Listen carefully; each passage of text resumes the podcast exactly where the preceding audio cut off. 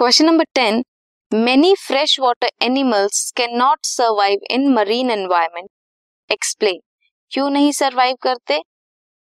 Because उनकी bodies जो हैं they are not adapted to the marine environment fresh water में रहे हैं. एकदम से उनका एनवायरमेंट चेंज कर दोगे, वो उस एनवायरमेंट के लिए अडेप्टेड नहीं है. हाइपरटोनिक एनवायरमेंट हो जाएगा मरीन ज़्यादा सॉल्टी है, ज़्यादा कॉन्सेंट्रेशन है सॉल्यूट की बाहर. तो उनके लिए हाइपरटोनिक सोल्यूशन हो जाएगा।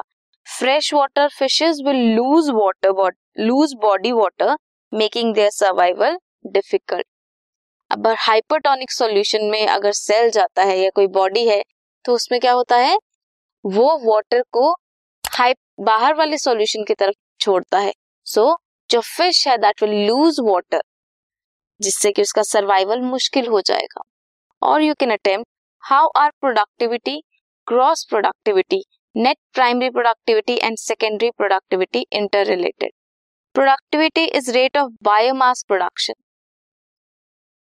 compare करता है डिफरेंट इकोसिस्टम को. ग्रॉस प्राइमरी प्रोडक्टिविटी क्या है? Gross primary productivity rate of production of organic matter during photosynthesis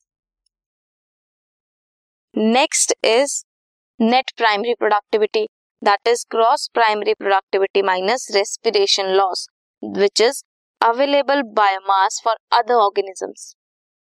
Secondary productivity is the rate of formation of new organic matter by consumers.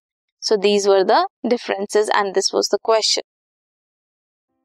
This podcast is brought you by Hubhopper शिक्षा अभियान अगर आपको ये podcast पसंद आया तो please like share और subscribe करें और वीडियो क्लासेस के लिए शिक्षा अभियान के यूट्यूब चैनल पर जाएँ।